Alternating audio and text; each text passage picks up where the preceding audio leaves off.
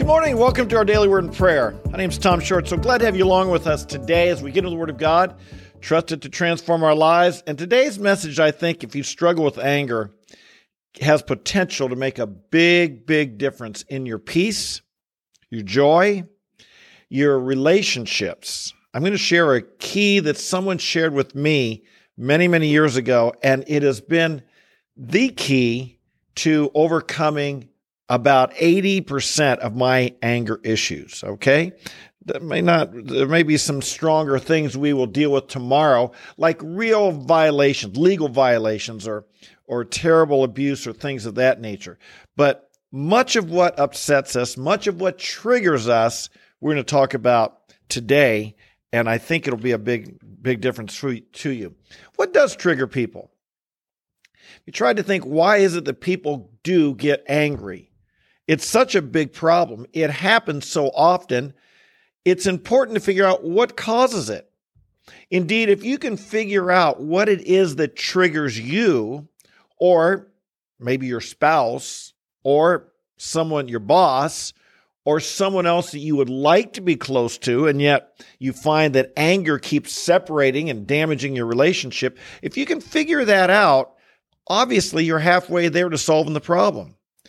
I found that most people become angry because they feel violated somehow. Maybe they're disrespected, they're not treated properly, they don't get what they deserve. And this creates an attitude of anger. I bet you if you think to yourself, if you think in your own life, times when you felt disrespected or when you felt violated, when you felt not treated properly, it can well up within us an attitude of anger. Let me give some examples. How about when your kids don't obey? Wow. If there's anything that upsets parents, you think, I feed you, I put a roof over your head, I clothe you. The least you can do is obey me on some of these little things I ask you about, or get a right attitude, or things of this nature. I'll bet you that's made you angry at times if you're a parent. If not, you're unusual. We all have struggled with that. Or how about, you know, the house isn't clean. Or I got cut off in traffic. Who is that jerk who cut my cut my way or took my parking spot? I was waiting and he stole it from me. I deserved that spot. I deserved that place on the road. I was driving and he cut me off. Who is that guy? He violated me. I deserved that spot. How about you feel you're not getting paid well enough at work? I deserve more. And you're, you have this seething anger at your boss, your employer, that you feel I deserve better pay or better conditions or to be treated better. All of these things can rob us of peace, rob us of joy, and trigger us, and we can be right on the edge, can't we? Of course, we can have these things with bigger things. Uh, our government. I deserve a better government. I deserve better treatment. Our, I deserve our government not messing up the gas prices and inflation and the economy and all these things. And we can be so upset and angry because we think I deserve something better. Or how about those Wall Street execs who tinker with the, the, the stock market and you, I deserve my money that I've invested to keep going up, up, up, up, up all the time. It's so easy. What is it that triggers you? I know in my upbringing, one of the major images I have in my of, of my my family upbringing was our dinner time. We would eat dinner together most every night.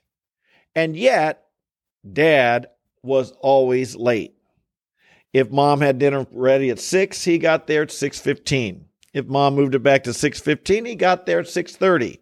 If she moved it to 6:30, he got there about 6:45 if 645 he got there. Whatever it was he was always 10 to 15 minutes late. I might add this has been a practice i've inherited from him as well. And anyway mom would always get so mad. No matter how late she moved the dinner he was always late. And and so dinner was often tense angry yelling. Why were you so late again? My dad would offer an excuse met someone I was leaving work and and uh, you know there's traffic or red lights or or I met someone in the parking lot on the way out and I just chatted with them for a minute, lost track of time. Whatever it was, it seemed like it happened regularly. And so our dinners were often angry, tense times of yelling. How do you solve all these different things? The verse that comes to my mind that I'd like to share with you that's had such an impact on me is found in Philippians chapter 2. And Jesus is our example, and it simply says this Have this attitude in yourself, which was also in Christ Jesus, who, although he existed in the form of God, did not regard equality with God a thing to be grasped, but emptied himself, taking the form of a bondservant and being found in the likeness of men. Now, stop and think what went on here. Jesus is the Son of God, was, was in the very likeness of God, existed in the very form of God. He was God. By the way, he is God. I want to be clear on that. He was and is God. But he laid aside his privileges and he came to earth as a bondservant. He didn't come to earth as the emperor. He didn't come to earth as the one who, who ruled a political kingdom. He came to earth as a servant. He yielded up his rights to be treated as God. And many times people didn't treat him the way he deserved to be treated. They did not honor him, worship him, obey him the way he deserved to be.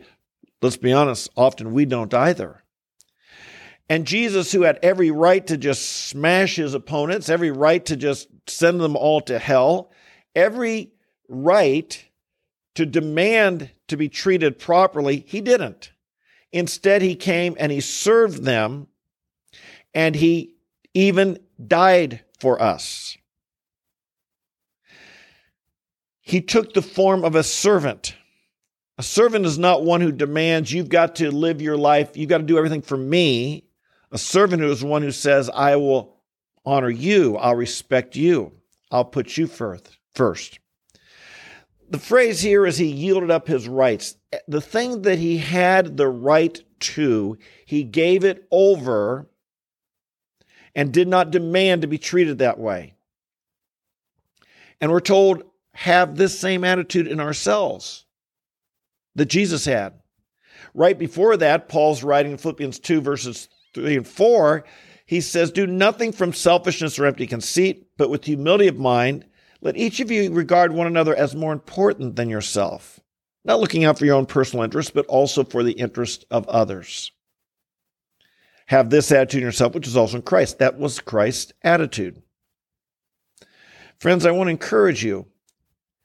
This process of taking your rights and yielding them up to God can make a huge difference. This is why later on in life, when I heard the story of a wife whose husband was always late for dinner and what she did about it and how they always argued about it, it resonated with me because I thought, well, that was my experience growing up. What did this other woman do? She heard this message about yielding up rights and she decided, okay, God, I'm going to give to you my right to have my husband get home on time to sit down at the table when the meal's ready. Now, she'd worked hard to prepare it, and she had every right, shall we say, for him to be there on time and to appreciate it and show his appreciation by being there on time. But she said, I'm going to give you that right. I won't demand that right. And she gave it to God. And instead, she began to develop a spirit of gratitude that he came home at all. Hey, folks, there's a lot of husbands who don't come home for dinner at all. There's a lot of husbands who don't show up for dinner. There's a lot of husbands who don't want to even be there anymore. There's a lot of husbands who have abandoned their family. There's even some husbands who have, have, have an accident or been killed on their way home and they're never there again. And she changed her attitude from he he he I have the right for him to be here on time to saying, I'm just glad he shows up at all. Many women don't have that joy. I'm glad he shows up at all. And interestingly, when God worked on her heart to have that attitude instead of demanding of him, of being grateful towards him, she her anger subsided. Her anger went away. She no longer felt violated because she'd given that right to God. She'd given it up. And she said, God, I'll let you work on me and on my heart.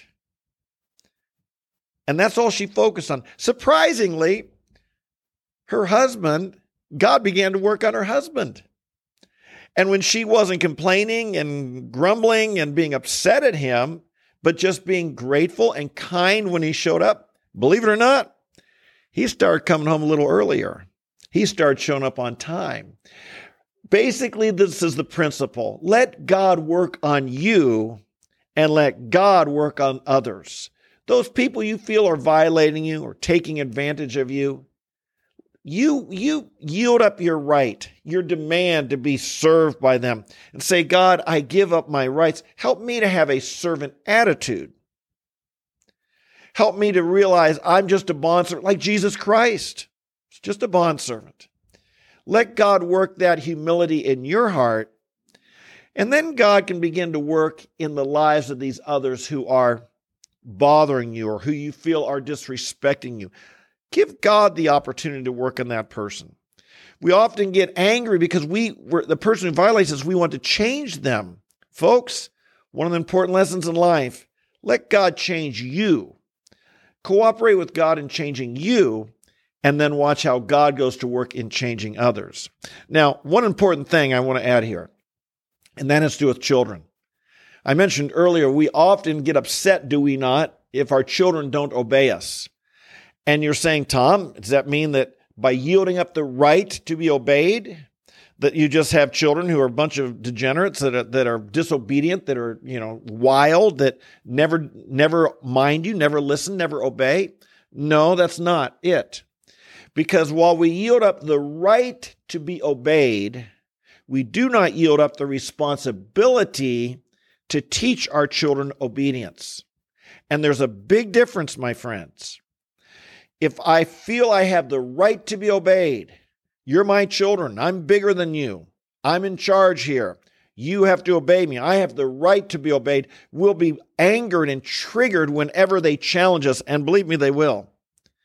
But if we see it as not my right to be obeyed, but my responsibility as a parent to teach obedience, that I'm required by God to teach them, then I go with the whole different attitude. Instead of being angry that I'm offended and violated, I'm teaching obedience for their sake. I'm teaching obedience because I love them, because I want them to be the person God has created them to be. And it might you might be saying the same thing. You might be expecting the same thing and telling them to do the same thing, but your attitude is entirely different. Instead of anger, your attitude is one of love. And that's really, really important to realize. This principle of yielding up rights. So, my question has this brought to your mind today anything where you get angered, where you feel violated, where you feel you're not being respected, where your rights are not being uh, honored? Maybe, just maybe, God wants you to be like Jesus and yield those rights to God and say, God, I'm a servant. I give those to you. I allow you to have your way in my life. Work upon me. And I believe I do believe that when God when we let God work in us and change us, shall we say, it's not long before God removes some of those irritations and because he's using all these things, he's using these irritations. He's using these violations to make us more and more like Jesus Christ, to reveal in us areas of selfishness and pride, and to help us be humble to be more and more like Jesus. It's powerful. Folks, this is a powerful lesson. It's made such a difference in my life. I trust it can in yours as well. Father in heaven, we thank you for the example of our Lord Jesus Christ. Jesus, you exist in the very form of God, but you did not regard that as something to be grasped or asserted or demanded. Rather, you stepped aside. You came to earth as a servant. You came to earth as a man there were many people who disrespected you, didn't treat you as to deserve as you. In fact, Jesus, I don't think anyone treated you as you deserve to be.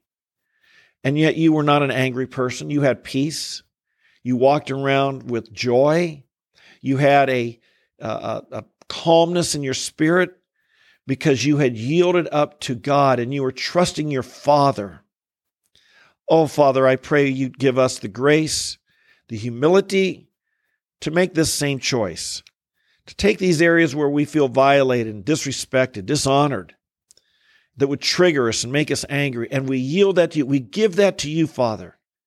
We trust that as we yield our rights to you, as Jesus did, that you're going to transform us and make us more and more like him. You're going to do surgery within our own hearts and our soul, you know, make us more uh, a gracious, kind, loving person filled with humility and true servant spirit. And we believe, Lord, as you do that, we will bring more and more glory to you. And Father, we just pray for the grace to allow you to work on us. And as you do that, we trust you to work on those who may irritate us. Help us, Father, to distinguish what is a right that we're asserting that we must let go and what is a responsibility that we don't want to be passive about, but we want to be faithful with. Help us have see the difference in attitude. Whoever we're treating, whoever we're working with, wherever we're at, to have the wisdom and discernment to tell the difference and allow that to change our attitude towards them. We bless you today. We love you. Oh God, this day, let nothing rob us of our peace or joy. I pray we not be angry people today, but we be people filled with the love of God and the peace of the Lord and the joy of the Lord. This is our strength. We bless you and we love you. In Jesus' name we pray. Amen, amen, and amen. Hey, so glad to have you along. This is to me a great, great message. I'll tell you, um, as I was preparing this and thinking about it, I thought this is this is gold. I'm so grateful to someone who shared this principles with me way back when I was a teenager, and it made all the difference in my life, in my marriage, in my treating my children. Makes a difference when I'm out on campus and people interrupt me and are rude to me. It's made so much difference, and it brings me peace to live this way. So I'm glad you're with me today. If you're new, welcome. I hope you come back regularly. I hope you subscribe to the channel and come here whether you come live each morning at 8:30 when we're here or later in the day you can watch or even you can listen to the podcast on the Apple, Spotify or Google platforms.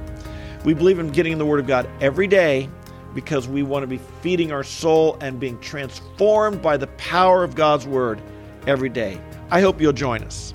To those of you who are with me each day, God bless you. So glad to have you along. Might you be strong and overcoming today. Amen. So until we meet tomorrow, might the Lord bless you, strengthen you, fill you with His love, His grace, and give you the peace that comes from being a servant of God, yielding your rights, following the example of Jesus. All right?